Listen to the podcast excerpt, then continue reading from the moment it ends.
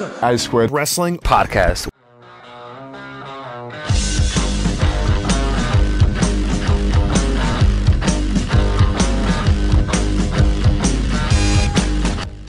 Hello, everyone, and welcome to another episode of the A Squared Circle Wrestling Podcast. Andy Gordon, as always, joined by Andy Boy Simmons. And Andy, who are we going to upset this week? Um, well, I know we've upset a lot of people. Uh, Well, no, I say a lot of people, a couple of one person in particular. But as I said to you on the phone, Andy, I'm not going to poke a bear with a giant stick. Hey, so it started, we're not going to talk about it started it. so well as well, didn't it? Like um, the podcast, we've we've gone quite a few weeks without upsetting anyone. And yeah, then, nearly uh, half a year. Yeah, and, And then, then- uh, and now Things went have got a bit out of hand. Let me say it like that. everyone's getting angry, but it doesn't matter No. because we are truth talkers, aren't we? Yes, We. I'm not sure it's worth our lives, but It's not well. No, it's, not worth our lives. It's not worth our lives. no. However, um, we we have come to do this podcast with a quest of being able to tell stuff from our perspective. That's important to to um, to say. It's our perspective of. British professional wrestling and professional wrestling in general. Um, I know last week I overruled you when I said my opinion was fact. However, was that last week or a few weeks that was a couple of weeks ago. Um, but um, yes, we are giving our opinions and we are trying to, um, in many ways, talk about historical British wrestling, um, which for us didn't seem all that long ago, but with the way that the industry, the world, and everything has changed. Um, it, it almost seems like ancient history, doesn't it? Yeah, it does. But yeah, as you say, it really is does feel like a lot of this feels like yesterday. And I was still so new to wrestling, really, just a couple of years in, maybe two and a half years in, essentially, um, when all this kicked off. I didn't obviously then, as a you know, as a very very young man, uh, still a teenager, you don't quite realise the magnitude of what happened until you're an adult, really. So Yeah, and it's nice to be able to reflect on things in, in hindsight as well, because what we have to remember is um, a lot of stuff which happened or has happened over the years, um, we had no benefit of hindsight. We didn't know the way things were going to change. We just knew what we knew. And uh, one thing we've been lucky at, at is being able to learn from other people's mistakes. So, Yeah. Yeah. So there you go. That's a nice little opening, isn't it? Yeah. So, uh, so we're now Wednesday, the what are we? The eighteenth of April. Yeah. So, what have you been doing this week since we last? Uh, what have I been doing? I've been really poorly, actually. I've been under the weather. Well- I swear you've got a terrible like diet. No, so uh, so basically, Andy, um, as much as you may or may not want to believe it, I nearly died of the flu. um, uh, I well, I, that's a that's a bit of an overstatement, but I could have died. Yeah. um, I was. I had the, the strain A of the flu, as as has been documented in this podcast. I was very very sick, um, and that can take six to eight weeks to get over. Okay. So I'm not hundred percent over the after effects of that. But what I believe happened was um, the fly-in um, to New Orleans and back, um, and you know the air conditioning on the plane and people being. Well, I know I know all too well, don't I, about uh, when I flew to America on a holiday. And and, and you went home early because you were poorly. Yeah. So uh, you were in Disney, the happiest place I was the on the happiest place on earth with and my you were miserable. with my wife, with my with my now wife and my now stepson. Um, I one day there. Obviously, spent thousands on this holiday, and um, yeah, I one day in Animal Kingdom, and the following day I just woke up so ill, and I, I was bedridden for four or five days, and in the end I just had, and I mean bedridden. Um, the lo- one day uh, later that week we got to SeaWorld, and this is quite funny. If, I'll try and upload this picture, I actually had to hire one of those granny. I say granny like, uh, you know, like one of these elderly um, Mobility motor, scooters. motor, mobility sco- I just could not. I had no energy at all. Um, and also, I didn't want to ruin the holiday for, for Lindsay and Finley. So I dragged myself out of bed one day, hired a mobility scooter, and I thought, I'm the other side of the world. Like, no, but I say, as I'm older, I probably wouldn't really care, but like, you know, I was still in my 20s then, I was a bit more maybe sort of like reserved. But anyway, my point is, um, I hired one of these things. I thought, on the other side of the world, no one's going to know who I am. So I just thought, sod it. If it gets me through the day, and and of course we uh, we got to jump to the head of the line a lot of the times. brilliant. But I was still so ill I couldn't even really enjoy that either. So there's a tip for anyone attending Disney. If you want a VIP queue jump pass, just spend what hundred dollars on What a even that? I think it might be like thirty dollars. Quite reasonable, Much really. much cheaper than a VIP pass, right? we we all should have got one. Yeah, yeah. so uh, so yeah so uh, as I was saying I've been sick so I, Yeah. you know the I, and I think that the wear down of the flu you know it, I haven't quite recovered from that so I've actually been poorly since I got back uh, so I, I had a bit of a uh, bit of false hope. I guess last Wednesday I kind of the adrenaline got me through the the Selsey show and then the the podcast which was a another wonder wondrous hour of my life. Um, but then uh, yeah I've been quite poorly. Um, wrestling related things. Um, oh we had a show on Yeah, we had a show didn't we? Saturday, yeah. Um, the Buckland Community Centre the Buckland Dome. Yeah, yeah. My brother, Um, I think, christened it the Buckland Dome because he came to Texas for me to watch WrestleMania 17. I think at the Astro Dome, and that's his. Oh, he that's been his long-running joke for like 15 years. he, he gave it on Saturday as well Yeah, yeah, sure he did. Yeah. So that was good. Me and James Tighe, We lost, but you can't win them all. it's not been a successful comeback in terms of wins and losses has it Uh, oh no, we yeah, lost 2-1-1 yeah, that's true. Yeah, yeah, we're gonna win the next one though. Um, but uh, yeah, it was a fun show, wasn't it? And before the show, we were we were greeted by a local nutter, weren't we? oh god, yeah, yeah. The funny, well, he wasn't funny, I guess. It, it, you, all the, these situations are quite tragic, but he was he he come in. He, the first thing he said to us was, "I'm I'm banned from this building." So, in act, but in actual fact, he'd actually previously bought a ticket to one of the shows because my mum said there's a real sort of strange bloke sort of hanging I, around. you and- know, I don't think it was him. I think it was someone else because You I think? think I know who your mum's talking about. Okay. Um, who's very similar in terms of eccentric dress. Maybe then, maybe. Um, and uh, and and he went all of a sudden, which started off funny, but then obviously it becomes really quite sad when he goes to us. I'm on the gear. Yeah, but this to me was an example of the wrestling bubble that we live in, right? Yes. Because he is a tiny little man, and like he's like, I'm on the gear, and it was like, really? Yeah. and then he's uh, like, the ge- ge- wrestlers got call gear stero- steroids. They call it gear. So we kind of looked at each other, and obviously we immediately knew he didn't mean the same gear that we are aware of. Um, but uh, it's that still made us laugh, and then of course he went, "No, no, no, I'm on the heroin." He says, and the heroin as well, wasn't it? Yeah. It wasn't The heroin, he said. heroin, the heroin. Yeah. and then uh, and then you know I was trying to I was trying to everyone sort of abandoned me as well to deal with this bloke on my own. Like Hey, you, you, you dealt with him for a couple of minutes. Yeah, and uh, I, I nearly, uh, I nearly got in a punch up with him, didn't I? He was, he Yeah. was, he was laying hands on me. yeah, yeah, not violently, but he No, was sort of like quite. He was coming into my personal space. So Yes, I had to, yeah. I had to lay down a, you know, a, a warning because you don't like.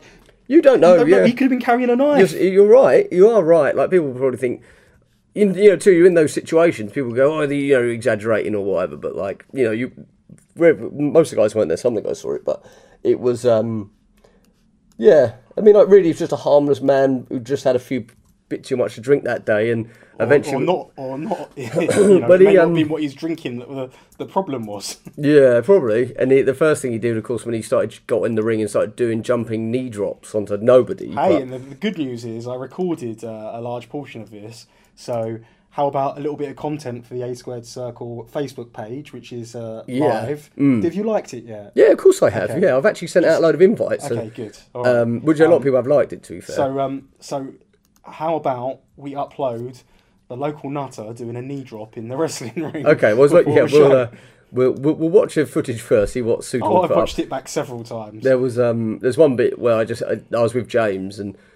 James is a thoroughly nice man, but probably has his temper is far his temper of fuse is far a short than mine. plug is what you My said, exact words it? were, "Don't touch him. He's a spark plug."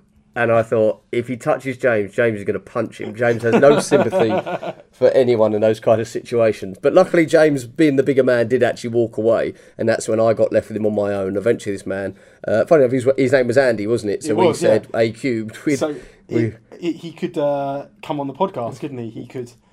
We'd be, the, be third, the third man. The third man. Yeah. Who's the third man? Sandy. It's Andy. so yeah, but he went on his way. Ange turned up, who's the manager of the venue. She, Oh, she went- turned up just as he left. Yeah, that was sure. like, that was great timing. That was like uh, when Hardcore Tom comes to the uh, the, the he comes into the training school just after everyone else has finished the squats, right? Yeah, that's pretty So- accurate. Yeah. Thanks for saving the day, Ange. Uh, yeah, so um, th- that was Saturday. Good show. Um, my big news of the week, I have to share. Myself and Rishi Ghosh, uh, the Iron Empire, we called ourselves. Big shout out to Dean Ayass for that name. He, uh, we won the Premier Promotions British Tag Team Championships. So the combat trail is on. everyone at home. I love, uh, obviously, I love tagging tagging with Rishi. He's, um, you know, one of a kind, and so he's thrown himself into a character um, stronger than a lot of people. You know, like I always say, one of the problems I think with British wrestling is a lot of people just want to be black trunks and black boots wrestlers, and and, and I'm not knocking it because I wear black trunks and black boots, but um, they're someone why why he's so I think in demand now. You know, he's wrestling more now than he ever has. Is because he's thrown himself into that I character. think it's down to 100% commitment to that commitment. character, isn't it? A lot Right. of people they they they start a character and it's in for lack of a better term costume only. It's not in Yeah. you know, it's not in the actual delivery. It's not there's not 100% commitment, but Rishi has 100% commitment in everything he does, um, which is why uh, I think he's doing so well at the moment. Um, and uh, I think he adds a lot to any show. Um, and I can understand why you and him have become the the, the Premier Promotions Tag Team Champions. Um, great set of belts. Yes, yes, they are the epitome of. So John, to to you know, it's not really a fault of his. Not it's not even a problem, but like he's very much ingrained in, um, you know, the world of sports style. He's the only promoter in the country who. Um, oh, there's another odd man walking past our window. Portsmouth. He's full of them. Um, he's very much. He's the only man, the only promoter in the country who only promotes. Um, the round system. So some people do it as like a bit of a, an attraction match, or they certainly used to. I don't know if it really happens much anymore, but um, he his whole shows are round system, and the tag team matches are based on session system. So it's still two out of three falls, but that is it. Sessions, that's what we used to call uh, our gambling days in uh, in Vegas, wasn't it? Was it? A session. Oh, maybe yeah. Can have a little session. Where we gamble to win breakfast. That was your thing. That was, wasn't had it? to And win we all breakfast. just- Yeah, I knew, knew when to walk away, try and win breakfast, and then leave. Um, that led to bigger problems, but we, we won't Yeah. talk about that. That was a good holiday. Um, Yeah, so uh, th- th- that's what I've been doing. Successful, well, one successful tag team match with Rishi and an unsuccessful tag team match with James. maybe you need to have a look at your selection policy with your tag team partners. And, yeah, uh, quite possibly, yeah. Um, but yeah, But James, uh, being in the ring with James, though, like I said this to you, I think the first time he sort of came back, and I said to you, this is the most motivated I've been in wrestling when I'm with him than I've been in forever. it's beautiful. So It's, if it's if nice to see. If you want, if you want a really good tag team, don't book me, book me and James. Okay, so you get a hell of a match there. Um, and he's not Mr. Beat, has he? It's scary how good he is, isn't he? Yeah, and like for anyone who might not know James, I think I know we've mentioned him before, but he was like AJ Styles' sort of biggest rival. You know, excuse me, not really rival, but whenever made fly AJ in, he certainly worked with them at least twice. He- They did a free match deal, didn't they? Was it three? culminated in the uh, Iron Man match at British Uprising 3 at the Co- Coventry Skydome. Yeah, no? Iron, That- yeah, Iron Match. You say Yeah. that, yeah, yeah. It was an Iron Man match, wasn't it? And um, I don't know if any of that footage is on YouTube. It might be, but James Tighe, James, He could, obviously- like, he could, like, he wasn't out of place in the ring with AJ. He was every bit his equal in the ring. And I would say if he stayed dedicated to professional wrestling, he would be exactly where AJ is right now, right alongside him. Yeah, quite possibly. Yeah, he was certainly he was always better than me. He was like Mark's golden boy, but like you said, like he he had a match with uh, AJ Styles. It might have been their first one in July of two thousand and four at Broxbourne, and it was the night before he'd met a girl. That was, That was the beginning of and the that was the beginning of the end. Yeah, well he got he got he loved up with this girl. Um, I only met her once actually. That's that tells you how much I saw him after that. I, I did see Well, him sporadically, but disappear when you had girlfriends as well. yeah, I you? know, and I yeah, I regret that terribly, and I think he might as well. He might as well. So um, that's James Tighe. Uh, I like to think he's listening. He might be. He's not. He- well, yeah, I think he's told me he has actually. oh, really? So Oh, yeah, that's good. yeah, you'll be able to see see the Iron Lions back in action uh, on June the sixth, I believe, Saturday, June the sixth at the Buckland Community Centre. I The spoke- Bucklands Dome. the Buckland Dome. I spoke to Ange this morning, and we we are booked in. Good. Um, and yeah, the, the, the last thing, we're like, it's crazy, isn't it? We're, like, we're, we're just a chat show these days. We're not a topical show. It's Yeah, we're not here to tell 14 stories. minutes in, we're just a chat show. Um, the last thing, obviously, sad to hear of the passing of uh, Bruno Sammartino, Of course, yeah. um, that, who I passed away earlier today. read about that in the gym about hour Um, which for me, like, I think is a is a big shame well, obviously it's a big shame when anyone passes, um, but for me especially, like I've been, I've spent a lot of time over the far, past few months uh, watching a lot of Bruno Sammartino, in particularly his, in particular his feud with Larry Zbyszko, um, which I tweeted about earlier, uh, saying it was one of the the realest um, f- and most gripping wrestling storylines I've, I've ever watched, and I'd, I've told you about lots of little bits from it. Um, and I posted a picture on Twitter. I, like I really was was buzzing to meet Larry Zbyszko um, a couple of weeks ago um, at, at the WrestleCon show. Um, and have the opportunity to talk to him about that feud with Bruno as well. Um, and uh, so it, it's not a case of I don't know. It's, it's a freaky coincidence, perhaps, that, that I've spent So a, such a long yeah. while, um, you know, looking at it. And, I, of course, I've been aware of Bruno for years, um, but I've never, you know, because he was really very much before my time. All I ever saw of him was on. Um, you remember they used to do wrestling classics on Sky Sports? Yes, yeah, yeah. yeah, that's all I ever used to see. Like all I ever really knew of him, Mm-hmm. um, you know, aside from being a personality, um, and you know, obviously his Hall of Fame stuff, um, and he, coming back. Um, I wonder if they said they, said they were making a doc, uh, a film on his life, weren't they? Um, What WWE was it? uh, no, it wasn't a WWE film, so Oh, uh, it'd be right. interesting to see if that's still in. I'm sure that was still in development, yeah. if it's He still coming. done But I know it's been because it's he been in the died, but- works for years though. Right, so, I think I like remember years and years. Um, Yeah. So yeah, it'd be interesting. And I know he always kept in freaky shape even in later life. Someone tweeted a picture of him earlier, and he must have been in his seventies. And I thought, I hope, well, a, I hope to live to my seventies. But like, if I get, if I get that far, I want to look like Bruno Sammartino. He looked magnificent for a man in his seventies. Yeah, and like as well, he used to do the Wrestling Observer radio shows um, a lot, and he was just so articulate with what he said. He was completely switched on. You know, very intelligent man. Um, so, um, so yeah, rest in peace, Bruno Sammartino. Okay, so uh, should we get on to the subject of the week while we were full of controversy? I don't know if that's the right term, but you know what I mean. We're yeah. going to talk about something that some people, I think, well, I think some people, some of our listeners will know, um, other people won't know, but I think it could be one of our best episodes to date. And really, really, I'm just kind of passing over to you to tell to tell the story. So uh, yeah, I'll chime in with with some questions and I'll grill you a bit, shall I? So- yeah, feel free. Like it's your turn to grill me after. Uh, After the Greg Lambert episode Yeah. book, yeah. Yeah. So, um, we're going to talk about a show called, which wound up being called IPW UK Revolution.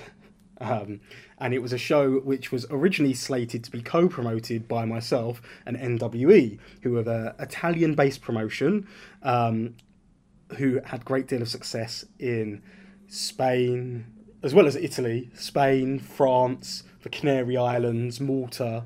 Um, Yeah, so they came about probably in what 2004, I think, and they were they were essentially selling it as they were. I think they their shows were like Stars of SmackDown or something like that. So they'd have Yeah, it was essentially a WWE. yeah. Advert. So you had Rikishi, Billy Gunn, uh, Test, Albert, a lot of those guys. Yeah. Uh, but but they were packing them in. You know, they were they were packing And- them in like thousands, not not like people to say pack it in, packing them in now in British wrestling with hundreds. There, there was So my first shows. Yeah, so and and obviously, um, I well, I did a show with you, didn't I, in Italy in Naples, which was both of our first shows with them. Oh, was it your first show? Yeah, it was my first show for them. Oh, I show didn't in know that. Naples where uh, I wrestled Big Vito. Yeah, and he put the block on, but we'll save that. Yeah, we'll save that for the Vito episode. That's probably a full episode. Yeah. Him staying with you, and I'm sure he would come and kill us. That's, that's the difference. no, I'm his Um, friend, but yeah, you won't be after the episode no, maybe not. if you speak the truth. Yeah. But So that was 2007, anyway, wasn't that show? uh, But- but 2007, they've and, been and then. I and then they came back in. So it'd been around for a few years prior, but when the show we did was the last show in Italy for a long while. Like they came back to Italy towards the end, Yeah. but like essentially they had burnt out Italy. They had milked that cow for everything they could. Well, the story was because they because they were uh, advertising the stars of SmackDown. Um, I don't know if that was the exact terminology, but I think people obviously were coming thinking, you know, they were watching WWE SmackDown. The Undertaker, uh, Batista, who were big SmackDown stars at the time. And obviously, you know, with all due respect to the guys, um, you know, the show we did, the biggest name was Big Vito, but you also had like Aaron Aguilera, who was like Carlito's bodyguard for about three months, and Romeo Roselli, who was one of the Heartbreakers for about yeah, he was months. a big champion, wasn't he? Because he was the um, He's Italian American. Italian. Yeah, yeah. So, uh, so yeah, so so they do they did great business. I mean, you could argue that if I was a kid and I went to something that said Stars of SmackDown and I saw Rikishi and Billy Gunn, You wouldn't know any different. I'd probably be quite satisfied. Uh, so, um, but but obviously the Italians maybe they got fed up with it. Well, when they came back, so when they came, like, so after that show, we get they came back, and uh, the the first show I did from after that was in uh, Barcelona, no, Madrid, in front of twelve thousand people. yes. right? And that was like the comeback of the Ultimate Warrior. Um, and then from there on, they ran uh, all the shows they did were sold out for a while before they weren't. Like, do you know what I mean? Yeah. Like, but it was like a string of sell out, sell out, sell out. Twelve thousand this night. Oh, we're at this venue. Oh, this looks like a small venue. Oh, 6,000 people sold out. But it felt like a small venue because of all the. Do you know what I mean? Because all the shows that they're, they're running. You know? Yes. Um, and it it was, for lack of a better term, it was legit, right? And I'm sure we will have an, an episode where we talk about NWE, where you know I can kind of tell some stories of the, the tours that I did, and you can tell some stories of um, you know. Well, obviously that big Vito story, and then obviously you were around for some of the late, latter tours. When Eventually I got back to, in, didn't I? Back Yeah. to France and Italy before you blocked it for yourself again. and then they packed up. And I think that was it. um, I think yeah, is, is when you were yeah when you were done. Um, yeah. that was it. I was a contracted wrestler at Yeah. the time though, so, there you go. had Yeah. commitments. Yeah. Um, so, um, like I say, they were legit, legit as legit can be. And I was, I was their referee, and I was going, I was going there. You know, there was a time when I was probably going there once, what would you say, maybe once a month. Um, Yeah, I mean, you'd always text months. me, and you'd text me. I, we, I don't know if we've told this little tiny story before. It just made me laugh. You text me one day, I think you're in Italy, and you're like, "Guess who I'm having dinner with?" And this is when I was in that really miserable relationship as well, like thoroughly miserable with life, hated life, uh, or hated my partner at the time. Um, but I stuck with her for whatever reason. But you Loyal. text me, and you said to me, "Guess who I'm having dinner with?" I'm like, "Go on," and you went, "Savio Vega." BB, who was like the the, The the, blonde BB, nurse from yeah. like 2000, and maybe someone that maybe Gangrel or something. But I was just like, oh, what am I doing my life? Like, I could be there with him, really, but I'm here. I hadn't quit wrestling or anything, but I was just like, I just lost that spark I had a couple of years before because I was just so. I don't know. I was I wasn't in a depression, but I was just sad. Um, and yeah, then you text me that, and then but but we'll save we'll save the time you had dinner with the Ultimate Warrior for another time. It was the craziest cast of characters, um, and uh, and they were on terrestrial TV in, in Spain and whatever. So basically, all I'm trying to do is paint the picture that they're as legit as legit can be. You're treated like superstars when you're there. You're like everything's everything's five star. Like I can't put it over. You were fed, enough. weren't you? You Yeah, fed. fe- fed like Hotels. You know, your deal, you had three square meals a day, hotels taken care of, and good money for doing the shows. So you know you weren't even spending money on food, so you were making. It was almost like you were making double because you weren't even having to look look after yourself for those two weeks that you were away for. Um, so anyway, they came to me in 2011. Um, so this would have been after. Um, so they there was I, I've been looking through kind of an email chain, and there was some tours to the Canaries in the middle. But one of the tours to the Canaries got cancelled. They blamed. Would it have been around the time of the volcanic ash, or would that have been a bit? Uh, possibly. The volcanic ash was in 2010 because I remember I got stuck in Ireland for a couple of days. Um, the last, I think, the last shows they ever ran before, obviously, they came to you was 2009 because that's when the new FWA was running. Yeah, and that's when I there just- were they. they like, They I've, I've been looking, and? I've got well, I've got um, I've got flights booked. I had flights booked for shows that year, so before Okay. during during the negotiations as well. So I think they went back to Italy in the middle of that as well. But yeah, possibly, yeah. So, um, in fact, I'm almost certain they did. They went because I like because Oh, I know that Marty and a wrestler called Sam Adonis, American wrestler who's now doing really well in Mexico, they did a, a one-off. that was I after that, was, too- after Okay. that was after my show. Right. Okay. So, they made a um, little comeback, didn't they? Yeah, yeah. So um, anyway, long story short, I was contacted by them, um, and they said they were interested about coming in to the UK. And at the time, I was uh, running IPW UK, um, and um, I was, yeah, I you know I, I was for. for all intents and purposes, I was in charge of IPW. Like Dan had, was on another hiatus, um, and this show was actually the impetus for him coming back um, when he re- realised it was getting some attention and stuff. But again, that's a another story. Um, That we won't ever tell. Oh, we will. I think it. Will, I think that will link into. This is almost again just for foreshadowing. This is almost the start of Revolution Pro Wrestling as well. So, um, uh, so this all kind of links into it. So I think that it's in, it's an important story to tell. Um, but anyway, um, uh, they came up. They they uh, emailed me, called me. What I don't remember how it worked, but I think it was probably brokered by Silvano, who obviously lives in England um, and was a talent agent for NWE guys. Yeah, so Um, a lot. Of you, well, some of you might know Silvano. He's sort of London based, and he's he's to be fair, he's actually a really nice guy. Um, but he he he sort of put himself on a I must be respected pedestal involved in NWE. But we we'd known Silvano as a bit of a hanger on. It was But weird. actually- in, in England, yes, that's what he may Yeah, have been known as. But in Over there, he He he was a- he was part of the team, yeah, wasn't and he? uh, and he was in charge of talent, getting people up, getting people in the right place. He was the agent. He'd book guys. He'd book all the European talents, and he's a real good guy, super hard worker. And if anything, I think he he was sold short in England. I think that people didn't treat him with respect, which I believe he well, deserved. you know, there's a there's a list of guys who obviously knew Silvano from being, uh, you know, a bit of a hanger on. I don't mean that really mean, but like a, a list of guys who Silvano got booked on these tours to NWE, which I was saying were great successes, and they never went back because they treated him badly. Yeah, absolutely. And then, you know, it's just the same example. That's just Yeah. the wrestling business, isn't it? Yeah, sure. So many people, you know, bite the hand that feeds. You know. Yes. Um, but uh, yeah, so I imagine he he uh, brokered this, um, and uh, it was all about can you meet with them? And in fact, maybe I didn't even know what it was about, but I remember it was can you meet with them in London? Um, they'd like to have dinner with you and discuss some potential business.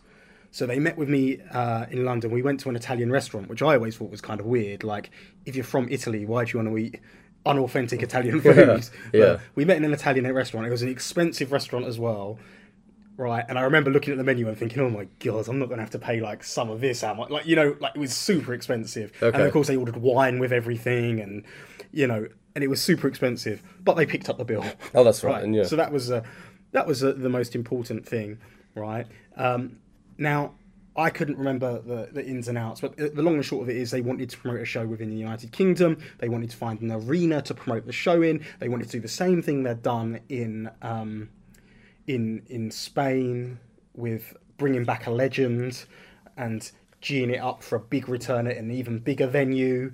Um, and I'll reveal that name shortly, right?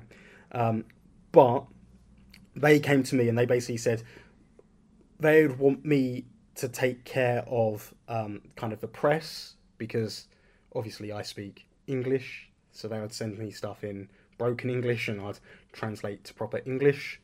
Um, they wanted me to book the UK wrestlers, um, and uh, they wanted me to build partnerships within the UK, so like within magazines, newspapers, you know, stuff like that.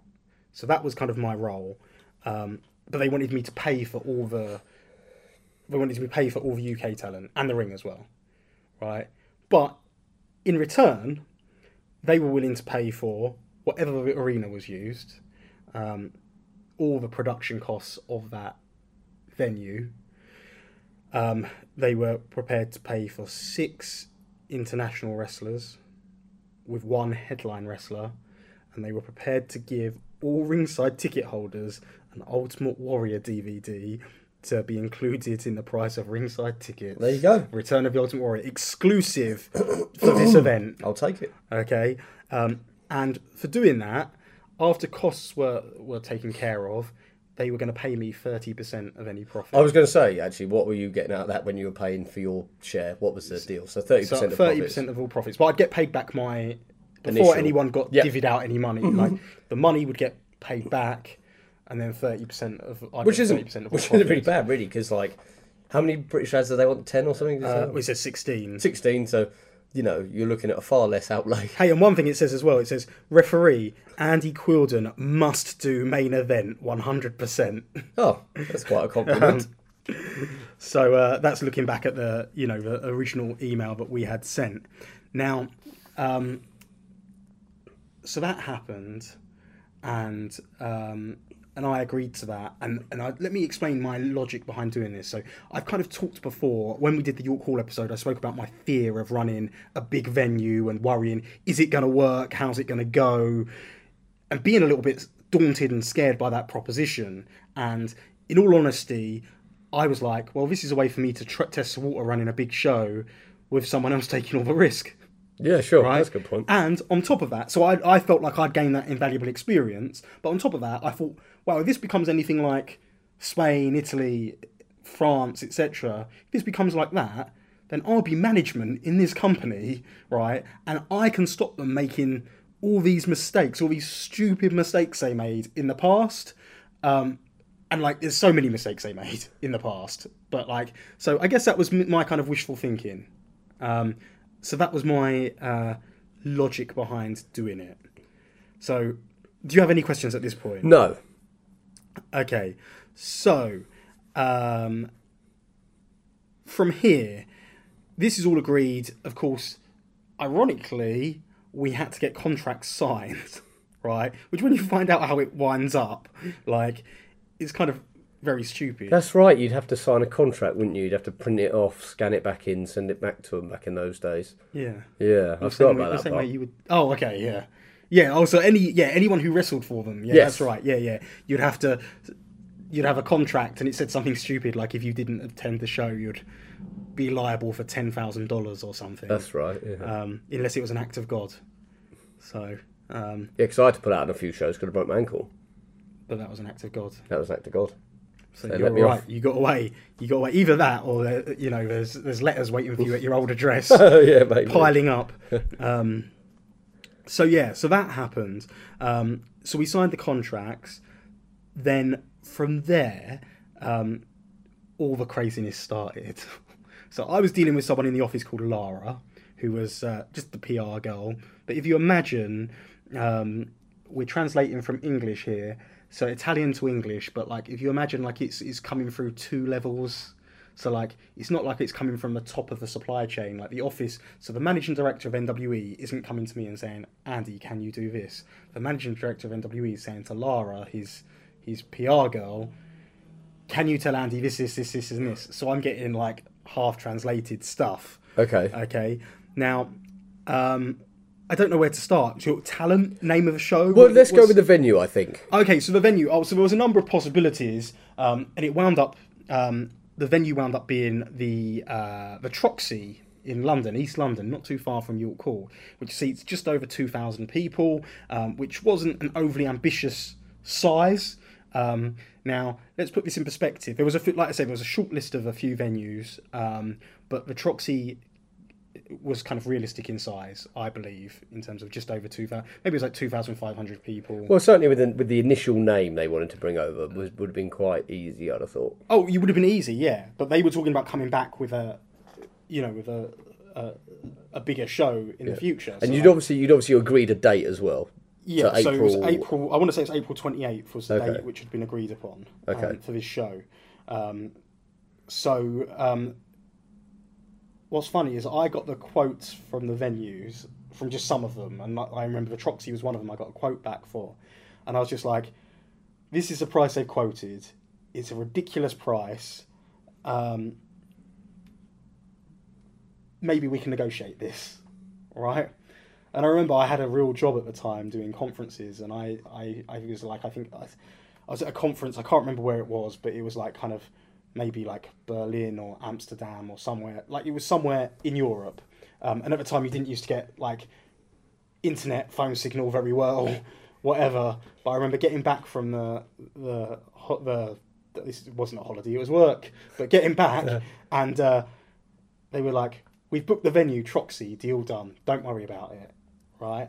I'm like, "How much did you pay?" Don't worry about it. Right? They paid the full price. They didn't. They didn't negotiate. What were we talking? Twenty k, maybe Uh, fifteen. no, it was under under 50? twenty. Maybe. Okay. Uh, it was probably around the ten mark, I reckon. I could I couldn't tell you off the top of my head, but like whatever price they'd paid, Yep. right? It might have been more than that actually. I don't know, but like whatever price they'd paid, right? Not only had they agreed to the initial price which was offered, they'd somehow managed to pay more on top. So, Yeah. so don't worry, we're NWE, we get stuff done, right? Now, my rules, my rules were I'm not allowed to talk to anyone. So, I'm not allowed to talk to the venue, right? I'm not allowed to talk to any international talent that they may be pursuing. So that that's that's what they've said to you. Yeah, yeah. Okay. So I said to like so when they're looking at names, I said, well, I've got a relationship with these people, and I remember one of the names I mentioned was Finley because he was coming over in for me in uh, February of that year, right? And I said, or maybe we could ask Finley if he could do it because obviously he was a a big name at the time, um, had just left WWE, and I was like, uh, you know, maybe I can just see if he'll do it for the same that he's done. No, you can't talk to him. It's his NWE. We have a big promotion. We deal with all international names. Okay, cool, whatever. Right. Bearing in mind, I know for a fact they pay over the odds for. I say they pay over the odds. It's. Uh, do you know what I mean? It's like a. It's that they pay what they're prepared to what they're prepared to pay. You know. So. Um, yeah, they so you know, I guess is it what we, was it? I guess it's the wrestlers' market when NWE is concerned. You know? sure. Yeah. Let's see what we Um, can get. So, but I said to them, look, I can, you know, I, let me even tell you what I pay the guys, so you can, you know, try and get a better deal. No, no interest. Right? We're NWE. Right? That's what they kept saying. You know, we do these big events. We contact the wrestlers. You don't talk to them. All right, no problem. Right now, there was an original list of names. So there's one big name, but like the, the names that was spoken spoken about originally were um, so Chavo Guerrero, MVP, Bobby Lashley, Carlito, Mr. Anderson, Ultimo Dragon, uh, and Vampiro. Right, they were the original list of names, plus a big main event name. That big main event name was gonna be Dun, dun, dun. Goldberg. Okay. Yes. Now, in 2012, I think Goldberg would have been quite a big deal. He's quite a big deal now, isn't he? Really. I know, but like he hadn't. He still he still had. Yeah, it's Yeah. like, you know, so so they had this deal that they said they were working on with Goldberg, which was going to be he wasn't going to wrestle on that show. He was going to make an appearance. He was going to spear some guys. He was going to get on the microphone. You told me that that could have you know I won't say you could have been you. Me and Yeah. Luke, me and LT Yeah. Summers. Yeah. He was going to spear some guys. He was going to get on the microphone, and for lack of a better term, he'd say, "Andy Boy Simmons, you're next." Right, whatever it would have been, do you know Cool, what I mean? that'd have been- Or whoever it would have been, you know. So, um, and then that would have set up for the next show, which would have been Goldberg's big comeback to the ring. I'm sure that would drawn the ten thousand people that Andy yeah. Boy Simmons versus Goldberg. But um, it probably would have been Orlando Jordan. Yeah, someone Goldberg, else, yeah. honest, But um, but yeah, Orlando, yeah. so so that happened okay now I, and I'm, I'm like oh well with goldberg we're going to sell out this venue like there's nothing to worry about do you know what i mean? Yeah. like what's to worry about? Sure. and he was going to do a dinner as well a dinner beforehand like a which was really weird because i was like why don't we just do a meet and greet like autograph signing? Like no we do a dinner a vip dinner. So like they wanted to charge like i, I don't know like a you know like you see like the dinners with mike tyson and whatever so goldberg would have dinner with everyone. Yeah, but as as big as as big as Goldberg is in the wrestling business, I don't think he transcends wrestling like Mike Tyson does. No, but it would have been a small. It wouldn't have been a. Uh, it wouldn't have been like tr- we're trying to get 500 people to this Oh, thing. It okay, like, okay. We're trying to get 100 people to this thing, but to pay a premium, you know. Um, so um, again, the next thing is. Um, So what, what what are the are there any sort of demands from Goldberg? Is is there any sticking Well, points? So, like, uh, well, I guess let's just get the Goldberg stuff out of the way. So, the Goldberg stuff wound up not happening. However, I was strung along for a long while with them saying it's happening, it's days away. Speaking to his agent today, going to confirm today. Um, and the things which uh, which stopped it was um, stuff was added. So he wanted to have um, so his wife and kids to come then it was he needed a, a suite for his instead of a room he needed a suite and then he needed a connecting suite for his family as well so like two Didn't want to sleep with his wife. hot- no no for his, Seven separate beds. Though. his kids and Oh, that, okay. right? so he wanted a connecting suite for that and first class Well, if WWE's taught me anything over the last couple, last couple, he's only got one kid.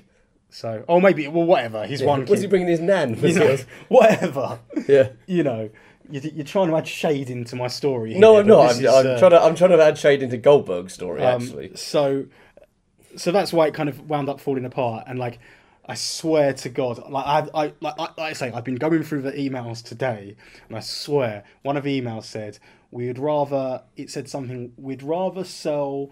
Um, 1,500 tickets and make a £20,000 profit than sell 2,500 tickets and make a £20,000 profit. Right? it's ridiculous. so so this is where I was saying like, you know, listen, guys, you know, and there's more to this as well, but like you know that was that was their logic, right? And I understand how you can risk less money for the same reward. I understand that, right? But it wasn't like tickets were selling at a rate to sell 1,500 tickets to make a 20,000 pound profit. Sure. Do you know what I mean? And like the tickets were ridiculous. Tickets were like 79, 69 pounds, right? Which, and for ringside, but ringside wasn't front row. Ringside was like the first 20 rows or something, right? So they'd That old calculated, chestnut, you know, they'd calculated all this money, and I was like, well, we should break it down into like similar to the way I do my York Hall shows with front row, second row, third row, rows four, five, six. Do you know what I mean? Just let's break it down a little bit so people know exactly what they're getting. Yep. Um, but they didn't want to do that. Um, so um, my my my role was to uh, again I, do- I feel like I'm going all over the place here, but let me just say one thing before I forget. One big thing was we need a name for this show, right? We need a name for this show Oh, so the, the name for the event, you mean? for the like, event. So you settled Yeah, on the event must have a name. Okay. So we need to communicate the title of the event. I'm just reading this verbatim. ASAP uh, prior to the tickets pre-selling. Otherwise, they can't start selling tickets. Now we need a single name, strong as wrestling. Some old examples: SmackDown, Armageddon, Shockwave, Raw, Impact, SummerSlam, etc. Shockwave's a good one. That's never Right. used that, have they? And then it said, we thought resolution, Okay. right? And then it said. That must get lost in translation, though, surely. or, but it's more than one word, face to face, right? Wow. And then I got sent a list of names as well.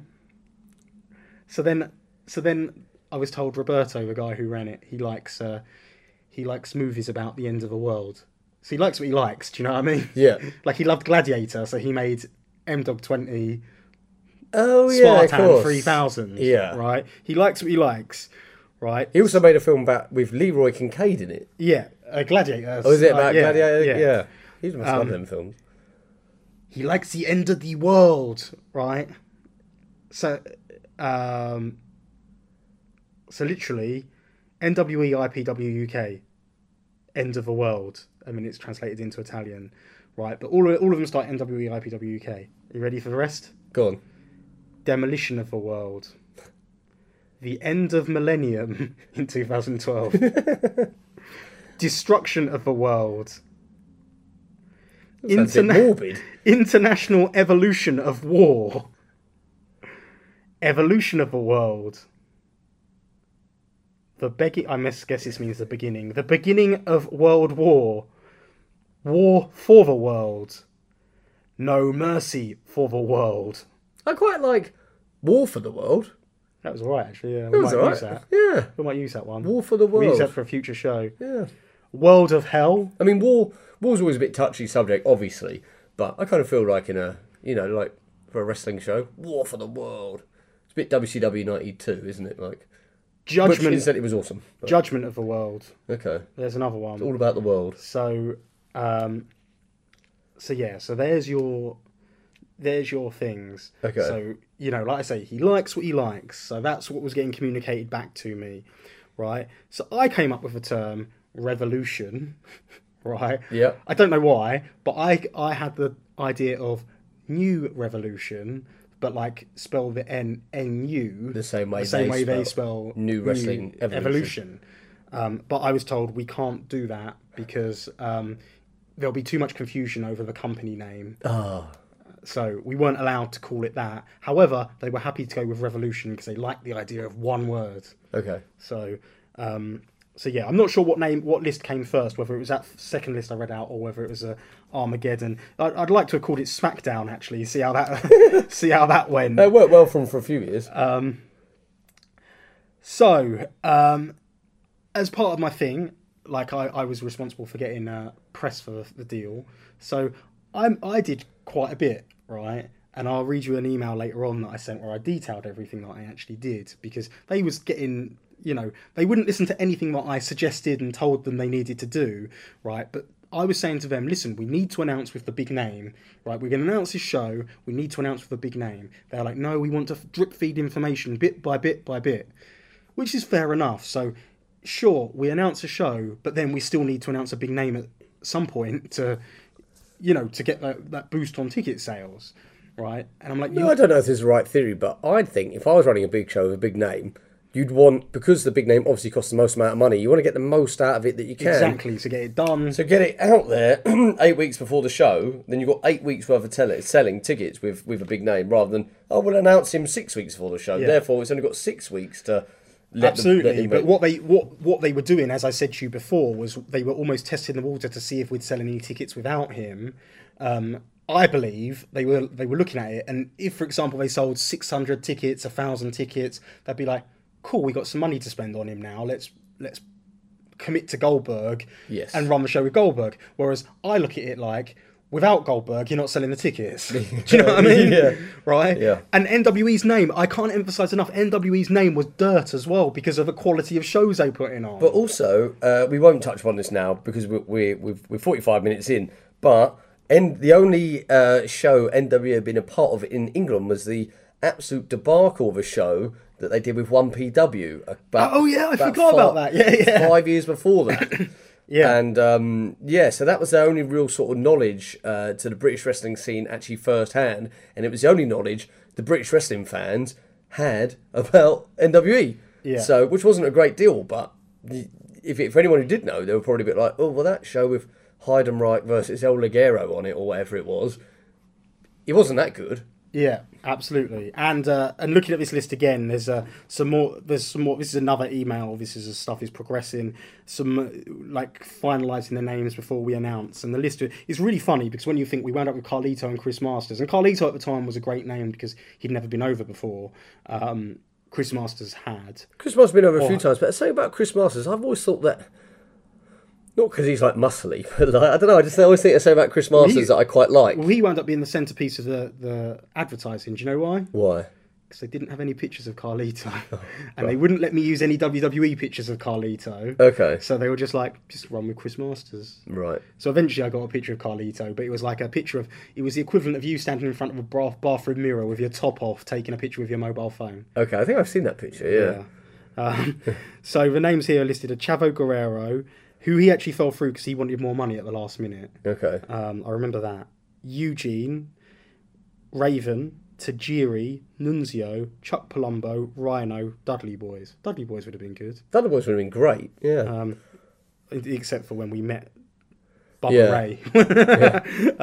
I, I maintain that the Dudley Boys could have done a massive tour of England. Uh, you know, the, the we could the to liken it to anything, it's the Davey Boy Smith yeah. of '94. Dudley Boys going up and down the country, tables matches. tables Yeah, every night. Yeah. every night. That could have been yeah, I think they could have done that as well, like kind of in between their like WWE and TNA stints. Yes. Um, yeah. for sure. Um, so, um, so they also promised in March they'd do a TV ad. like, Okay. What in, like, is in between Raw, Raw or something? Air on during Impact on. Okay. where it says Impact. Okay. It's like terrestrial TV, I guess. Yeah. It's not bad. The T spot, the TV spots will be be paid for by NWE, and we're thinking of using the show Where Is TNA. Um, we will also consider a strong campaign on Facebook. Um, so, uh, and this was after. So this was after they decided not to go with Goldberg. Actually, Yeah. So so so, the they Goldberg said- thing just came they to said, so they said in place in its place we'll get a TV ad Okay. Right? And they said um, they'll do a t- and they said they'll do a two for one promotion, right? And this is again just all the insanity, right? So they were selling tickets at seventy pounds a ticket. They wanted to do a month offer, and I think they probably did. They wanted to do a month offer, fifty percent off all tickets, Right. right? And I'm like, we've just charged people full price for tickets, and now you're doing a half price offer, punishing people for being. Yeah, it doesn't. It doesn't really. Uh, yeah, it doesn't really set a good tone, does it? As No. to people wanting to you come back and buy tickets a following show. Absolutely not. No, absolutely terrible. Um, so, and I can see stuff where I'm like arguing about Goldberg, and I see like a, a line here which says, "Ultimately, I still believe Goldberg's a key. It's not a case of, um, but we haven't sold any tickets. We need a draw to sell tickets." Uh, the issue is at the moment is we have expensive tickets and have a promised big name, but we don't have a big name. so, do you know what I mean? You can't break it down more simply than that, can you? No. You know? um, so, um, again, let me ex- a few things. So I'd organised with Fighting Spirit magazine for monthly. So the four months leading up to the show, they'd do a double page spread about the show. We'd give them an exclusive announcement, and when the time time comes, we'd give them interviews with wrestlers, Yep. right? And I had to smarten them up to look negotiate with Goldberg. You know, it should be done because they're telling me it's a done deal right? And the Fighting Spirit magazines are coming out. I've got nothing to announce. Nothing, literally nothing. Right, so I'm having to come up with you know some kind of content to announce, and we wound up we wound up doing a cruiserweight championship tournament. Like, thank God we did. We did a cruiserweight championship tournament, which I built up on my shows, which at least gave us something to, you know, get say- to, to get guess. to. Yeah, so it's kind of at least something built towards something. Um, and um, yeah, and the, this show just it wasn't selling because they didn't have a draw. Then they came to me and said, and we we alluded to this in the Steve Lynskey episode. They said, "Oh, we've got Bret Hart," and then Bret Hart got in touch and said. Uh, he said his exact words. I, I haven't got his exact words, but basically, Bret Hart said he can't. Um, he's very sorry. He got his dates wrong. Um, he's actually provisionally booked for a tour of Qatar. If it doesn't happen, he can do the show. Well, let us know a couple of days before. Yeah, and as a result, you know, and we knew these Qatar shows weren't going to happen. Mm-hmm. And Okay. they didn't happen, so we lost out on Bret Hart as well. So it's like, who are we going to have of it as this name? And then ultimately they came back with Kevin Nash. So, again, it wasn't necessarily the best name, but it was a name, and it was something that we could finally at least advertise Yeah. because it, I sw- like Was Kevin going to wrestle? yes he was wrestling yeah yeah yeah um so I think it was just going to be Kevin Nash versus Chris Masters but um, but he w- Kevin Nash was wrestling on the show yes um so it gave us something that we could we could cling on to and advertise right so once we got Kevin Nash I got an advert in Power Slam magazine which was um uh, during the WrestleMania edition which was their most read issue, um, I uh, I set up interviews for Power Magazine, Power Slam magazine. Now, in that issue, they would have interviewed Kevin Nash, Carlito, and Chris Masters. Do you know what NWE said? Go on.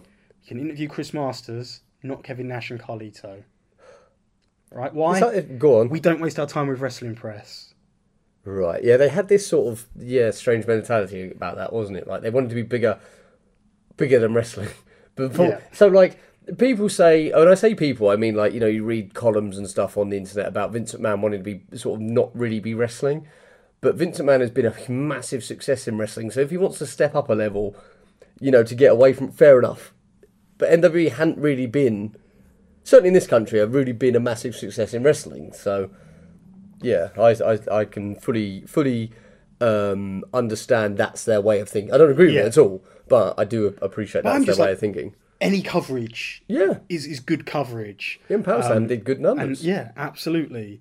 Um, I got them an interview in the Sun online with Kevin Nash and a podcast with him that they did, and then they went nuts at me when it came out because obviously NW like what are they going to do? What are they going to talk to Kevin Nash about? They're not going to spend half an hour talking to Kevin Nash about. So on April 28th, you're coming to here, to London. On April 28th, you're going to be wrestling. On April 28th, they spoke to him about things like WrestleMania and you know like Yeah. WWE, his, His career. career. and then they said, you know, at the start, at the start, in the middle, and at the end of the interview, they said Kevin Nash will be in action for you know NWE at this date, this place. Here's a link for tickets. so. Kevin did the interview. He did the interview, yeah. Okay, But that was the only one he did because they were saving his interviews. right. I see. Um, but that's what I mean. I got I got heat for that, and like I'm looking at a, a, reply I wrote to them. I said regarding the Sun interview, I literally it's so disorganised, and you know I'm aware we're running low on time. But I said I'm aware you weren't happy with the Sun interview. Um, I've tried to explain to you on numerous occasions. UK press is not interested in IPW or NWE. It's interested in WWE. As long as our show gets a plug, we should be happy. The Sun won't cover anything outside of WWE or TNA. Obviously, times have changed now. Um, one look at their website will confirm this. Therefore, we should be happy that we even had our event mentioned there, and I'd strongly suggest you we take them up on their offer of arranging an interview with Carlito, right? Because they said they'd interview Carlito, and after that interview, they were like, nope. Right. Do you know what I mean? Yeah, yeah. Like, It's mad, isn't it? Yeah. I keep saying it, but right? it just is. And I'm like, and I'm saying here, like, I'm looking here, I'm like saying, I can't control what they write, so you can't blame me for this. You know, uh, and it said, I, you, they briefed Kevin Nash of what he could and couldn't say. NWE did. Yeah. So do you know what I mean? So it's nothing to do with me. I wasn't allowed to talk to him. Um, so um, you know, and, and they put they even put a picture of the poster on the the website. Do you know what I mean? Like, what more can you ask for? Um, so, um, so yeah, so that was just the, the craziness of, of NWE with Kevin Nash, and like it was almost like we've got these guys, but we're going to be precious about telling people about about it. yeah. And I, I remember like I was I was saying to people like, listen, we need to be uh, we need to be advertising at these events. Like there was WWE, there was TNA coming to the UK, and I was like, we need to get flyers so we can advertise these events. You know, um, so how can we advertise these? You know, how can we let wrestling fans know about these events? They're like, ah, it's not our priority. TNA is not our priority. I'm like, they were doing Wembley. We could have people at that tour.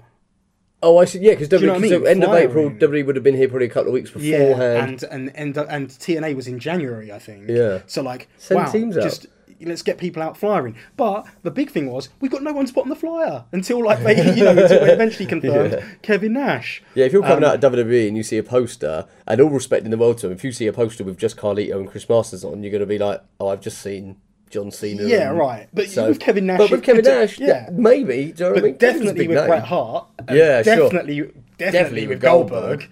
You know, um, so and they also had this deal that they had like a oh, so they they went nuts at me, right? So I got an allocation of tickets. Thank God I got an allocation of tickets to sell because if I didn't, actually, show would have had no one at it, right? So I took an allocation of tickets to sell, right? Um, now Through IPW.com. yeah, but I also listed it on other places. Like I listed it in ctickets.com. We found the C tickets links and went nuts because they were like, "How can you list it in in C tickets without consulting us? We need to sell all our tickets through Ticketline." It's not true. We had to sell uh, X amount of tickets through Ticketline, who worked with the Atroxy at the time. Okay. But I was allowed a percentage of tickets to sell myself. Um, and I said, like I told Silvano, I was listing it there. As you're concerned about ticket sales, and I'm going to do what needs to be done. So this is at this point, I'm just like, I'm just going to have to get on and do stuff and make this show happen. So I, I listed the, the the thing on C tickets. I listed it on loads of different places as well. Um, and I put here, it doesn't need to be a drama. I've simply listed it there, and if it sells any tickets, I'll allocate them with my allocation. If I need more tickets, I'll let you know. It may not sell any tickets as we aren't advertising them as a ticket outlet. So we're not even advertising them as a ticket outlet. They're just an additional source of tickets, Yeah. right? Um, uh, but listing there's a good opportunity as it adds you to hundreds of listing guides, which increases visibility of a show. Fair enough Absolutely, yeah. right? Um, they were also kicking off because um, I, I guess like it said like IPW or first or I don't know like the way the show was listed. So I said here, look, I don't care what initials are advertised. I've just changed it, and and as a result, I changed it to NWE to demonstrate this to you. Um, which is why I don't care that Ticketline is, it lists it as NWE wrestling. All I care about is getting people to the show.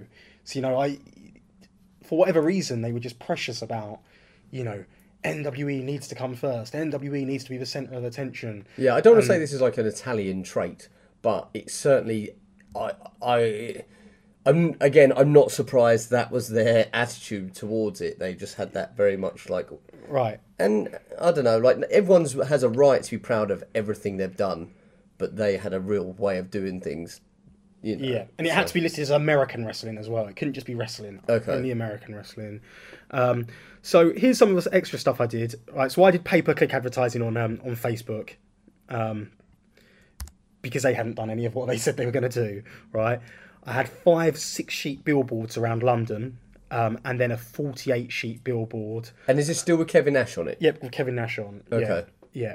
Um, this is once we had confirmed Kevin Nash and stuff wasn't selling, so I'm like, right, I need to make this happen because it's not going to happen otherwise. I used my own money for this, and I was just like, well, whatever. I'll get some money back on merchandise. I'll get some money back on my thirty percent at the other end if it makes any money. But what I know can't happen is this can't be a flop Yes. right? Yeah. So that was my. And again, you might think I'm an idiot for doing this, but I've always, um, I've always tried to protect British wrestling the best I can. There was memories of Wrestle Express, memories of uh, John Farrow, memories of, um, you know, all those. You know all those shows that we've spoke about in that Brit Res Fails episode, and I was like, I don't want this, and I was very aware. You don't want to be your name attached to no, anything. and, you? and like So- and I was very aware that Power Slam had given it some coverage, and like I was very aware that Power Slam was so resistant to British wrestling, and I just wanted to make it work, you know. Yeah. So um, so that's why I did all this stuff using my hard-earned money to make it happen. Um, so uh, I paid for your match. Do you remember we had your match at the Birmingham NEC? You and one of the hunters. Oh And we had yes, flyers distributed. Did we? There, yeah. I went there. My dad. My dad took me. Yeah, that's Um, right. But that was a stipulation of them handing out flyers for me was to. That was another favour I did. I don't think I even got paid for that. Yes, you did. No, I don't think I did. did. No, I did that as a favour. Hundred percent didn't. whatever. oh, it's too late now. I'm not paying you now.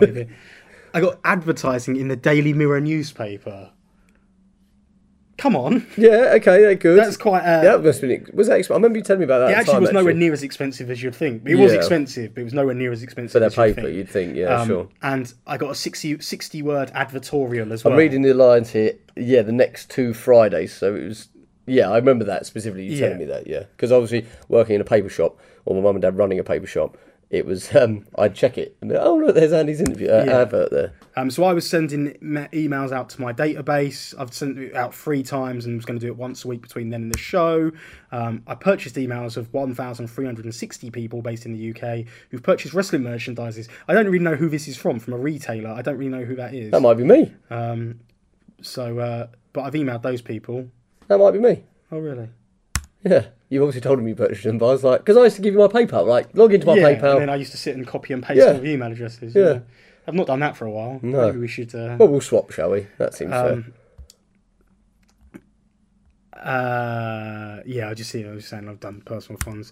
Oh, so this is a very bit like so, and, and this is where I'm saying to them, look, there's been four double-page spreads about the show since we announced it in Fighting Spirit magazine. This has been a missed opportunity as we had no real news for them until this month's issue, which came out on Thursday. This month's edition also has an interview with Sami Callihan, which I organised, who plugs the show, and I've had to explain who Sami Callihan is after that because they wouldn't have had a clue, right? But again, I had no obligation to bring in an import that was NWE's side of things, but I, you know, again, I was just like, no one's interested in Supernova. Do you know what I mean? Right. Like, let's uh, let me Was he bringing? Did he? Yeah, he, he was booked. He didn't come, no, because he turned down a, a very generous offer. Um, so I had to renegotiate with everyone after the, the fact. Oh, okay. I Sorry. see. Yeah. So I renegotiated Chris Masters, Carlito, um, Kevin Nash. and uh, M Dog, and we failed on a couple of others, but we um, so yeah, thirty-five thousand flyers distributed. I'd organised. Do you know what I mean? Like all this, and it, it's amazing. None of it really had any traction. Um, but um, yeah, so I've done I've done all that stuff for them. I've got no paper ads. I've got no I've got no um, I've got I've got no TV ads. I've got no big names. Do you know what I mean? What can I do? And they're going on about doing um, they're going on about doing Groupon, and there's something called KGB deals, all right? And uh, um, the Russian mafia or something? KGB. It was a Russian government agency. I don't, I don't know. But they wanted to do a deal, right? So Lara's going to me from NWE, so she's already had it rejected by them, and she's going to me. Can you uh, talk to them? Because I said like any people from England, just let me talk to, because I can do a sales pitch for for them, because I know what I know what will attract them to the product. And at the time, I knew a lot about um, I knew a lot about Groupon um, and those type sites because I'd just come off a little run. Oh, so a- Groupon had reject, rejected the no, deal. KGB deals had. okay, they weren't interested in. So uh, they weren't interested in what Lara had to say to them. Oh, So I I, gave them a sales pitch, Yeah. right? and they were very interested. She's like, because Lara's obviously failed, sent me the number. I've called them. I've given them a sales pitch. They're like, we're very interested in this event. Um, let's set it up. And they're like, oh, actually, when they took it back to the team, they're like, we've already been contacted by an Italian woman, and we've rejected. I it's been see. rejected. Okay. And they said, despite the fact we're very interested, once it's been rejected, we it doesn't get back in line. So, and that was when that stuff was all the rage. So that would have been obviously a big, uh, a big seller. But that's just a, you know, that's literally just an example of some of the craziness um, that was going on. Um, so this was five weeks out from a show, um, and then. Um, uh, So let's get to only because we're running short on time, but this is a good story. We've gone over an hour now. Let's let's get to when when do you find out Kevin Nash is no longer coming? Because that is one of the biggest stories coming out of this, isn't it? Like you you know you thought you'd had some, you've got someone, a former WWF champion, you know, a big name throughout the world. Um, you know, was he selling tickets? Uh, were you were you like he was, but slowly. Um, so uh, we also got done for fly posting in London. okay, but fined or just told off? No, they, they threatened us with a fine. It never happened. Okay. That was. But I don't fly post. But this one went up in a uh, post box. We nearly got in trouble for that. For one, really? One, yeah, two thousand five hundred pounds. They threatened a fine, but they didn't. They didn't fine. Um, okay, so Kevin Nash. So, so when this all happens, um, okay, this all actually transpires on the Wednesday before my birthday, um, but this all comes to a head. Um, this all comes to a head on my actual birthday, the eighth of April. Okay, that's depressing. is, it's a it's been a memorable day memorable day for fir- two reasons. Number one, um, I uh, got threatened to be sued by Kevin Nash's agent, Bill Behrens, who I wound up having a nice relationship with in the end. And number two, I met Phil Mitchell on that day. Oh yeah, So okay, yeah. It was a day of highs and lows. Same. It was the same day, Same day, same day, yeah, Yeah, yeah, I was Yeah. there with Phil Mitchell. same day. Um, What a night that was. and uh, and basically, um, uh, so, so you wake up one morning from a call for a call or an email. So well, what from happened? So what Behrens happened on the Wednesday of that week? The Wednesday evening, I got an email from NWE basically saying they were pulling out of a show. They were cancelling the show. It's not sold enough tickets. So at this time, it's probably maybe sold maybe three hundred tickets, right? Two hundred of which I'd sold. 100 of which they had sold, right, through the venue, which was the main source of the, the links. Do you know what I mean? Um, so um, they, they say, We're pulling out the show. Um, you know, we've paid the deposit on the venue. We've paid the flights for all the wrestlers apart from Kevin Nash. Um, they said it's up to you if you want to try and salvage something for, from it, but we're washing our hands of it. We're done, right? Which is crazy considering they're the ones who made the contract in the first place, and now they're walking out on said contract. You know, like maybe three weeks before the event, right? So I was like, oh god, right, and I was just like, like I said to you, the, my main thought in my mind. So first of all, I'm like, I've just spent all this money on all this advertising, right? So that was a big thing. Um, but then all I'm thinking is, I don't want to become that next name on the list. Do you know what I mean? I don't Yeah. want Andy Quildan to be added to Ryan Aaron Hewson and you know all those list of names, right? So I'm like, I need to make this show happen, right? That was a, there was never a point in my mind where I was like, I can't, this show can't happen. But then like I found out, I didn't know again. So bearing in mind, we're NWE, we don't. Do you know what I mean? Like they're saying to me, we're NWE. Yeah. Like you don't worry, we it's our, we We'll pay we it, pay, yeah. we deal with it. You're nothing to do with it. So then they had to send through the price of the venue. They had to send through the price of the um, the wrestlers they'd agreed deals with. Um, and I looked at that all of that stuff and I was like, oh my god, we're in a hole. Do you know what I mean? Like even like like I said, like a guy like Supernova who's no one.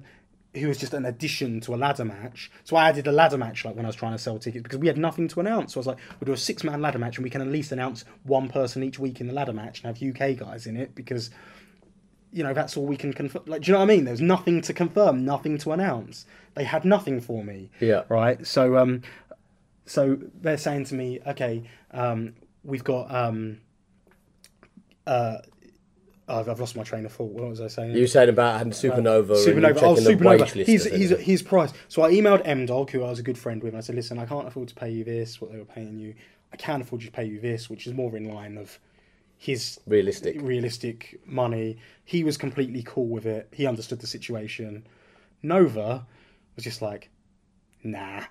Oh, really? Do you know what I mean? Okay. Like, which I thought was crazy. I forgot to remind him of that when he was gonna needed say, a place he- to stay like a few years ago. He came back. He came over for Dixon yeah, a couple of years did. later, and he was probably working for fifty quid a show. Yeah. Yeah. Um, so and he was he would have earned substantially more than that by coming to England for one day. for one day. Yeah. Um, so um, yeah, so that happened with with Nova, and obviously Kevin Nash was a big one. We couldn't we couldn't He was adamant he wanted his 50k, was he? um, hundred. No, um, no. So he he wanted a, a quite a substantial. He had agreed a substantial fee. Now I don't blame Kevin Nash for any of this at all because he had a contract signed. The NWE had agreed to pay him, and they'd paid him two thousand dollars up front. Um, which wasn't fifty percent, just for record, just in case anyone's like, "Oh, it was a lot less than that." Um, it was a lot less than fifty percent of what his his fee was. Um, now, I knew that that was what they paid him, so I just offered them um, the the price they had. Like I had hundred percent of picture money for NWE or something. So I offered them a deal. Um, so I sent. I had. To, I obviously had to tell, tell Bill Behrens um, what had happened, um, and uh, and it, it was very hard because obviously I had to kind of explain they're not running the show anymore, but I still want to keep the show coming. Now I know Kevin Nash has been paid this amount of money already. Um, listen, like he's more than entitled to keep that money. Um, now, if you wanted to have, um, you know, if he still wants to come across and earn some additional money, I can pay him this amount, which I think was another two thousand, maybe something like that. Um, and he can keep hundred percent of all his picture money. Like, just throwing it out there, saying, Sure. you know, like, uh, and like I said, I can't get first class travel. You'd have to be, you know, standards travel as well. Just throwing it out there. I understand if this isn't something that he wants to do, but all I'm trying to do is salvage a show, salvage a deal, and still earn Kevin Nash some money. And now I appreciate this because at this time I've got no track record whatsoever with booking international talents. Um, you know, or big name international talents. Got no track record at all, and I appreciate it. It sounds as suspect as hell, right? Yeah. And that's the way it was, you know, treated. Um, so, um, so yeah, so I got a, uh, I got a uh, message back from Bill, which I'll read pretty much verbatim. Um, so we have a contract with NWE for this date that we expect to be honoured. Deposit was Hold on, you've got really better than that. So he would have wrote like. We have a contract of NWE for this day, which we expect to be honoured. Okay. Deposit was received from NWE by bank transfer per contract. NWE required this contract and executed it. See attached. So this is where they're fuck- I didn't nearly swore. This is where they're having arguments. He attaches an email where they're having arguments with Bill Behrens saying, "We need this contract signed." Okay. And he's like, "Look, once you pay the deposit, we've agreed, and I'll write back to you with written confirmation." They're like, "We need you to sign this contract, that same contract you alluded to with uh, Oh, if you don't appear." Okay. Yeah. So, you know, um, Kevin Nash is the centerpiece of your promotion for the show, right? Also, what I'd like to bet, just throw out as well is yes, he was the centerpiece of promotion of the show, but it was so late in the day that it wasn't like he was the centerpiece of promotion From the from the start. start. Um, and uh, his name is the largest print. The video promo that includes him was posted on YouTube on 12th of March, four weeks ago. On YouTube alone, 1,500 people have watched it. You're welcome, NWE. Do you know what I mean? Um, so that's, but that was only four weeks prior. So he's, you know, four weeks worth of advertising, and really, you know, we needed him at the start. You know, um, and I'm not blaming Kevin Nash. I'm not blaming Bill Behrens. I'm blaming NWE for this. You know, um, tickets have been sold and are still being sold based on NWE and IPW promoting Kevin Nash as a centerpiece of your show and promotion. Um, Kevin Nash directly helped promote the show, and the pictures are still being used of him that we provided. NWE is still promoting it on him on his we- on its website as well. How crazy is that? You've cancelled the show, you've walked away from it. But NWE used to do this deal where they like if they cancelled something, they'd still just leave all the information up. Didn't care. Just Didn't it. care. Didn't Just care. wash like like I say, no fault respect for the the wrestling industry. Just wash their hands of it. Walked away from it. Um, you know, you cannot modify the booking terms nor cancel him per the contract. You can cancel the show. Obviously, the last thing I want to do. Yeah. Um, no announcement now will explain adequately his absence from the show, and the only reason that could be given would be that the promoters force promoted him and then did not want to spend the agreed monies to bring him in and plan to breach contract. That's a definition of bait and switch. Please communicate with, this N- with NWE and come up with a better solution. No announcement should be made as Kevin Nash has not cancelled from this show and has been advertised by you and NWE for quite a while, not on short notice.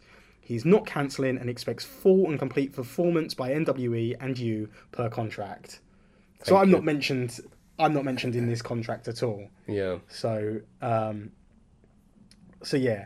So you can see, um, you can see there how this escalated quickly, and I received that message on my birthday, and I was like, "Oh my god, oh my god." And the funny thing is, it's a picture of Kevin Nash that they provided, but that wasn't actually the picture that was on the actual poster. Um, I think I had a picture of him more in his prime on, the, yeah. on It's the not a actual great picture, is it? yeah, that wasn't the picture which was actually used. That was the that was the internet one. Yeah. um, so I d it's not worth going through. It's not worth going through what I replied, is it? No. I mean, I well, you didn't really have a lot to say apart from, oh, I'm really sorry. well, no, I, d- I had a lot. You know, like um, you know, I, I I told him he's correct, and I just replied to him saying essentially that end up explain it just explaining the situation, bullet pointing it, and saying that you know we've not force promoted him, and we can't take his information down until we've got confirmation from yourself Sure. that he's not doing the show you know like how can i i can't suddenly pull his advertising and say he won't be at this show without you being the first one to hear about it you know so it was kind of a, an awkward situation in that respect um so you know ultimately we got things worked out between myself and Bill, um, and it was very amicable. Um, and he said, he even said in his last email, he said, if any media have questions for Kevin, he may agree to answer them, and if so, we'll focus on NWE. I will also comment on NWE if asked. So um, ultimately, you know, Bill was very reasonable in the situation, and like I say, I can, I can hundred percent hand on heart say, like I don't, you know, when he sent those emails, like he he he didn't know the full story, he didn't know the full situation, um, and um, and I would have reacted the exact same way he did, you know, and um, and it certainly wasn't the, the the way I wanted to get off on my relationship with Bill. No, um, who, like I say, I wound up working with for many years after, um, and obviously he's AJ Styles' agent as well, who who I spent a great deal of time with. Um, so again, that that's the show in a nutshell. I took it over. Um, we had some help. Actually, Alex Shane came through. Actually, um, Go and, Alex. and and he helped with some last minute promotion, um, and also provided a crew of people to help um, during the, the show. And one of which was Oliver Bennett. So that was your first time you commentated with Ollie Bennett. Yeah, that's right. It was first time I met Ollie and first time I'd ever commentated on I think anything seriously ever. So Yeah, aside from that one, uh, one Royal Rumble. yeah, yeah. Um, so um, so yeah, so so like I say, like it, I, you know, Alex kind of um, I don't know. It's weird, isn't it? When I di- he was like he was one of the people I called. So it'd been Alex Shane, Mark Sloan. They were like uh, the two people I kind of probably reached out to. Um, I probably called you, and you were like, um, Unlucky. unlucky, mate. um, but yeah, I just knew that we had to deliver something, and like we all came together and uh, and presented something. Um, and I, I don't know. I think we had close to six hundred people there in the end, um, which was very respectable given all the stuff. Because of course I had to refund people when Kevin Nash couldn't come. So like I offered people refunds, and of course as people do and are well within their rights to do, they you know went through and took their? Yeah. refunds. So it was almost like I had to re-advertise a show, um, you know, on two three weeks notice, um, and just make what I could out of the situation. Um, so we wound up we wound up with a very well attended. What did I say? Very a reasonably attended show. Yeah. Um, and and and again in those days, like six hundred was a was a very big number for British wrestling. I know you see it all the time now, um, but um, you know, we, got a nice DVD out of it, which at the moment we've got on sale at shoprevpro.com for two ninety nine. So Oh, yeah? if you so if you do want to see like what happened at the end, you can get shoprevpro.com for two pounds ninety nine pence. As I'm still clawing back the massive loss Oh. that I made on that show, but for two pounds ninety nine, shoprevpro.com. Yeah, support the can, uh, cause. you can give it a watch. It's also on rpwondemand.com as well. Um, so the show was called Revolution. Um, it nearly finished me off. It really did. Nearly finished me off for good.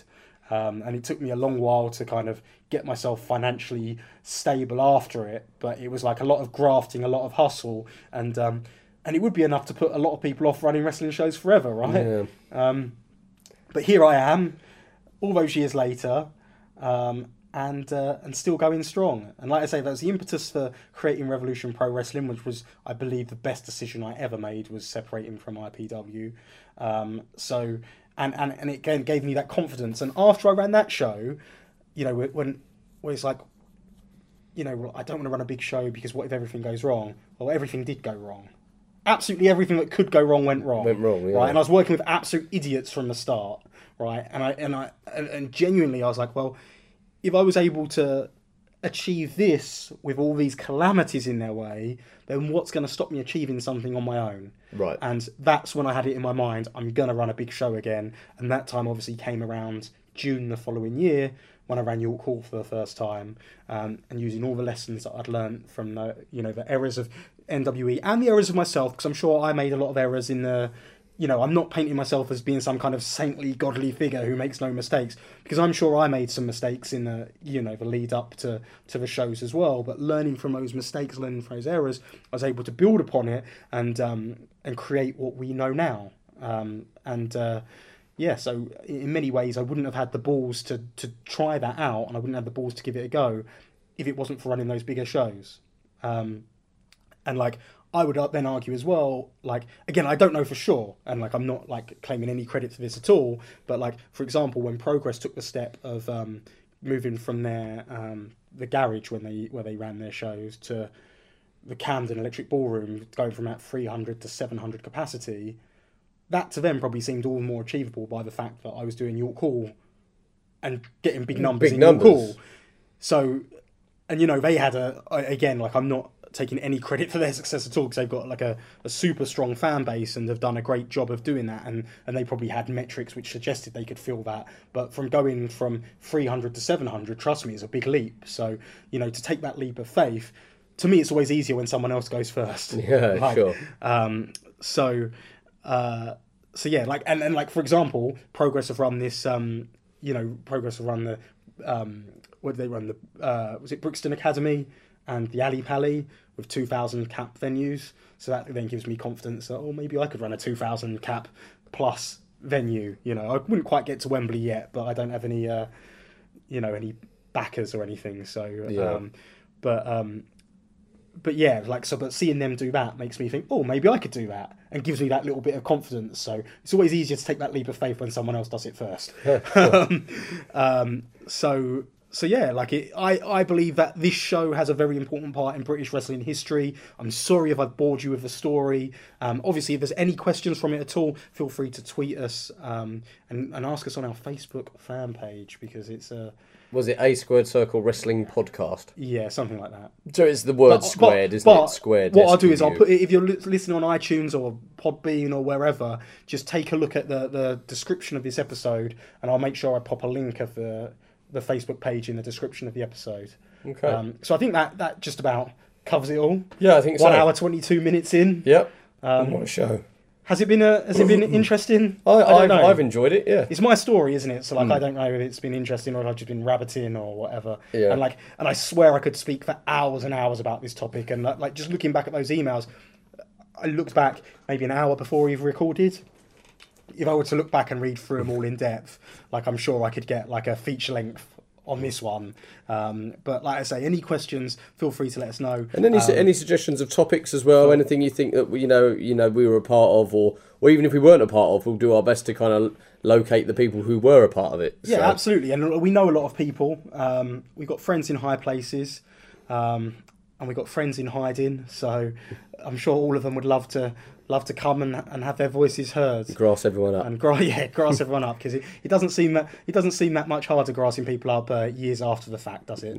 Apparently not. um, so yeah, thanks everyone for listening. Follow me on Twitter at a Quildan a q u i l d a n. and at Boy Simmons, B O Y S I M M O N Z. Uh, thanks for listening. If I can get to 2,000 followers, I'll give myself till Christmas. I've just hit 1,600, so if I get 2,000 followers by Christmas, that'd be pretty cool. And if anyone wants to come to see some wrestling this weekend, I'm in Southampton, Revolution Pro Wrestling in Southampton. Come and see me and Andy, a live meet and greet. yeah, we'll do it for free there, won't we? Yeah. No worries. Yeah. Just come along, Southampton, the 1865 Club, this uh, this Sunday. So if you're listening on time, if you're an avid downloader, give it a listen. RevolutionProWrestling.com for tickets. All right, bye. Laters. See you later. Laters.